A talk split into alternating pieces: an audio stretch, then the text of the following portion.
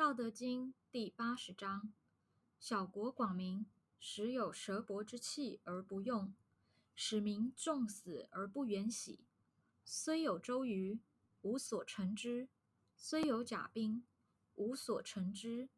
使民复结绳而用之，甘其食，美其服，安其居，乐其俗。邻国相望，鸡犬之声相闻。民至老死不相往来。第八十章说明：人口少，国家小，即使拥有贵重的宝器，也用不到。要人民去从事危险的工作，人民也不会逃亡到别国。纵使有车船，也没有乘坐的必要；有盔甲兵刃，也没有地方陈列。即使让人民在过着结绳时代的生活。